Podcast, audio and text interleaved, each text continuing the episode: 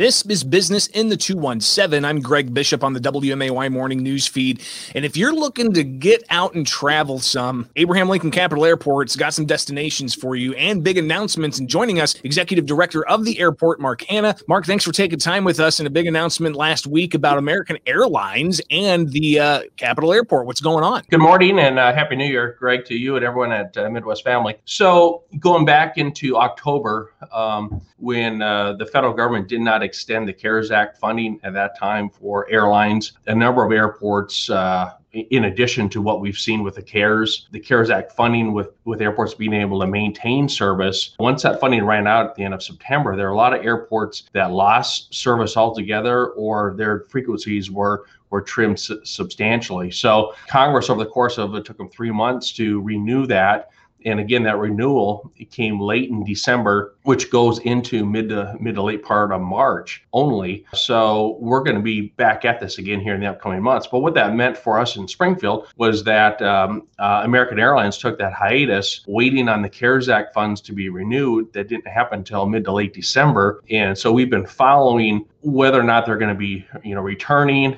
when the flights are going to be open for sale uh, publicly on their internet on the website. So that came uh, mid to late December in anticipation of uh, Congress passing the, the CARES Act extension. And uh, those flights resumed between Springfield and Dallas twice daily starting on the 5th of January. So, so right now, the service to uh, Springfield, uh, between Springfield and Dallas Fort Worth, has been restored twice daily. And, and that is what we had prior to the, the, the pandemic. Switching gears over to Chicago. Chicago. We still have the United Airlines. Obviously, they've been hurt substantially as well as all the other uh, major carriers. But that frequencies, uh, we typically have you know three three flights a day, and they're reduced to one right now. And we we maintain a great relationship with both both of those carriers, American and United, and they tell us. Uh, they're committed to Springfield, and as demand requires, they will continue to add capacity, either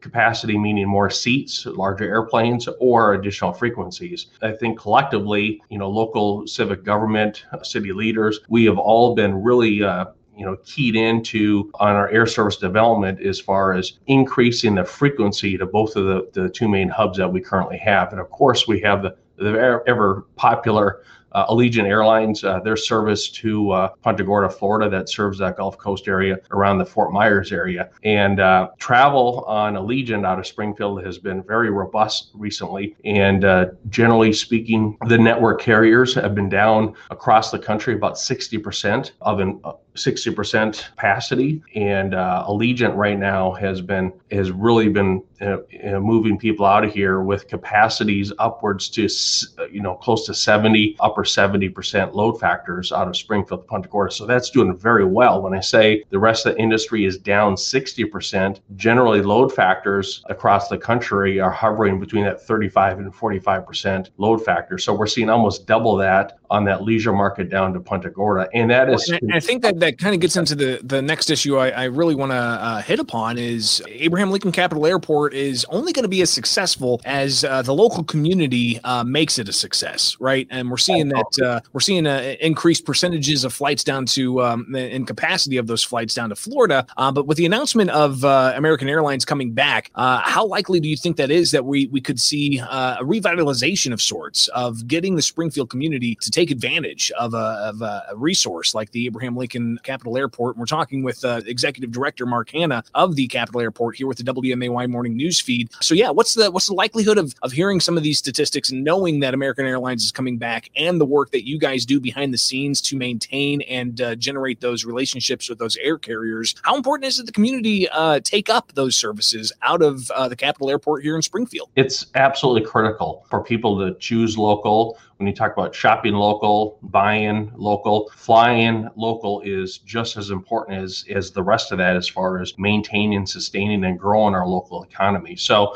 when you really look at the network carriers that are available, network meaning airlines that operate large hubs where you can connect and go to multiple hundreds destinations worldwide. You have Delta, American, and and United. Delta has not been growing regional markets, and just recently, one of our partner, you know, one of our airports here in uh, in Central Illinois, they lost Delta service altogether. Delta is retracting. Uh, American and United, we so we have two of the three, and we need to maintain that. And uh, over the course of, you know, it's been it's been uh, you know, fairly routine for us that we have leaked or our our catchment area, uh, as, as we like to draw the geographic boundaries of what our marketplace is, Jacksonville to Decatur, up to Lincoln, down to Carlinville in the Litchfield area. We have nearly 60, 65% of those potential passengers leak or choose not to fly out of Springfield. And uh, those 60 65% actually drive still drive to st louis. Very very slim uh, leakage or lost lost passengers to the other airports in central illinois. So we really need to be committed to being fly to fly out of springfield. And uh, i think the community leadership now that we have uh, the, the uh, sangamon springfield growth alliance in place and the leadership with ryan mccrady over there that we can really pull this together and uh, move spring Springfield forward in the future. It's so important that we use the service we have because when, when you look at it, how much more can you cut from two flights or one flight with the current service that we have now, understanding we're in the midst of a pandemic? So it is fun to think about hey let's get denver or let's try and get charlotte and um, you know maybe look at that dc route again but i think we really need to get back to basics and really look at who we are as a community what we have been as far as who are our major employers you know look at the top 10 you know top employers of springfield and really look at are those entities really people that are flying and I challenge you to take a look at that. And I, would I would bet that the top 10 employers are a very small fraction of those flying out of Springfield. And uh, competing airports have communities where those top 10, top five employers are actually one of the major users of the airport. So Springfield, you know, just by our makeup of who we are, what we have been, always have, you know, have to struggle to continue to pull from from a lot of you know small medium sized businesses and uh, you know throughout our entire catchment area to actually garner those passengers. So it's so important that we continue to fly and we demonstrate to the airlines uh, especially american airlines because they were one of the airlines that were hit the hardest you know through the pandemic. They had the largest daily cash burn of all the airlines. Um, and a lot of that goes into the planning that they put into place of growing and adding aircraft and up updating the aircraft. So they had uh, going into the pandemic one of the youngest fleets, meaning they have uh, the, the largest fleet with with the newest airplanes. So obviously that costs money, and we're just coming off of you know uh, a number of years where we've seen record-breaking profits, and just in a matter of months, a lot of that just fizzled away in, into into thin air. So we need to demonstrate that we are a market where American can continue to be profitable uh, with the Dallas service and also with United Airlines. We need to continue uh, to push people to fly out of Springfield and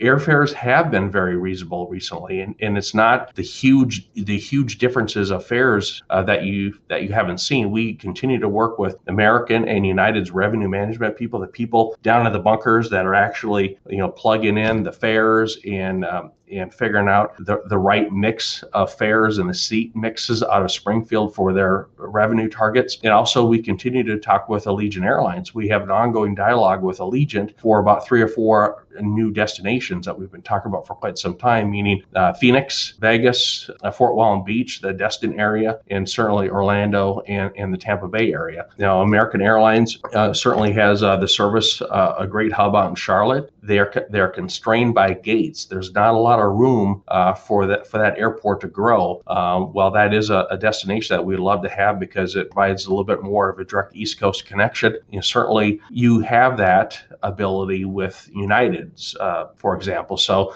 you know we're urging people to fly up and over Chicago, get out east, and as we have in the past, a lot of the south, southeast, and southwest markets into into the LA basin um, and down in Texas, Arizona has been commanded, uh, you know uh, uh, American has has controlled a lot of that market space. So it's really it's kind of helped insulate both those airlines so that in Springfield, so they're not totally competing against each other. And once once we feel that they're healthy and they're both doing well and thinking about adding uh, frequencies, enhancing the service, you know, possibly with a larger aircraft, going back to you know a dual class with a first class option. We saw that with American Airlines. It was doing quite well before the pandemic hit. We were we were on par uh, to go from a 50 seat to the 65 seat with first class option, and that was in the schedule. That was a, a permanent enhancement for us, um, and certainly that was you know put aside with with the pandemic. So it is so important, and uh, you know for the community to think Springfield first. You know, thrive and spy with what we're trying to do with economic development enhancement here locally and also beyond to bring business in. But it is a community effort to think to fly out of your local airport just as you're you're trying to support local restaurants and, and order carryouts and uh, throughout this well, difficult and, situation. Yeah. And, Mark, I tell you, uh, we'll definitely bring you back on to get more developments as we see uh, better uptake of the community taking uh, flights out of SPI uh, yeah. and finding out some of those new destinations that we could see in the future. And we'll connect again also to talk about all the projects that are going on there at the airport because uh, there's a lot going on. too much to talk about at this moment in time, but we'll definitely bring you back on to discuss more happenings at the Abraham Lincoln Capital Air Airport. Mark Hanna, uh, the executive director of the uh, Abraham Lincoln Capital Airport. I greatly appreciate you taking time here with the WMAY Morning News Feed. Hey, thank you, Greg, and a safe and happy new year to you and your listeners.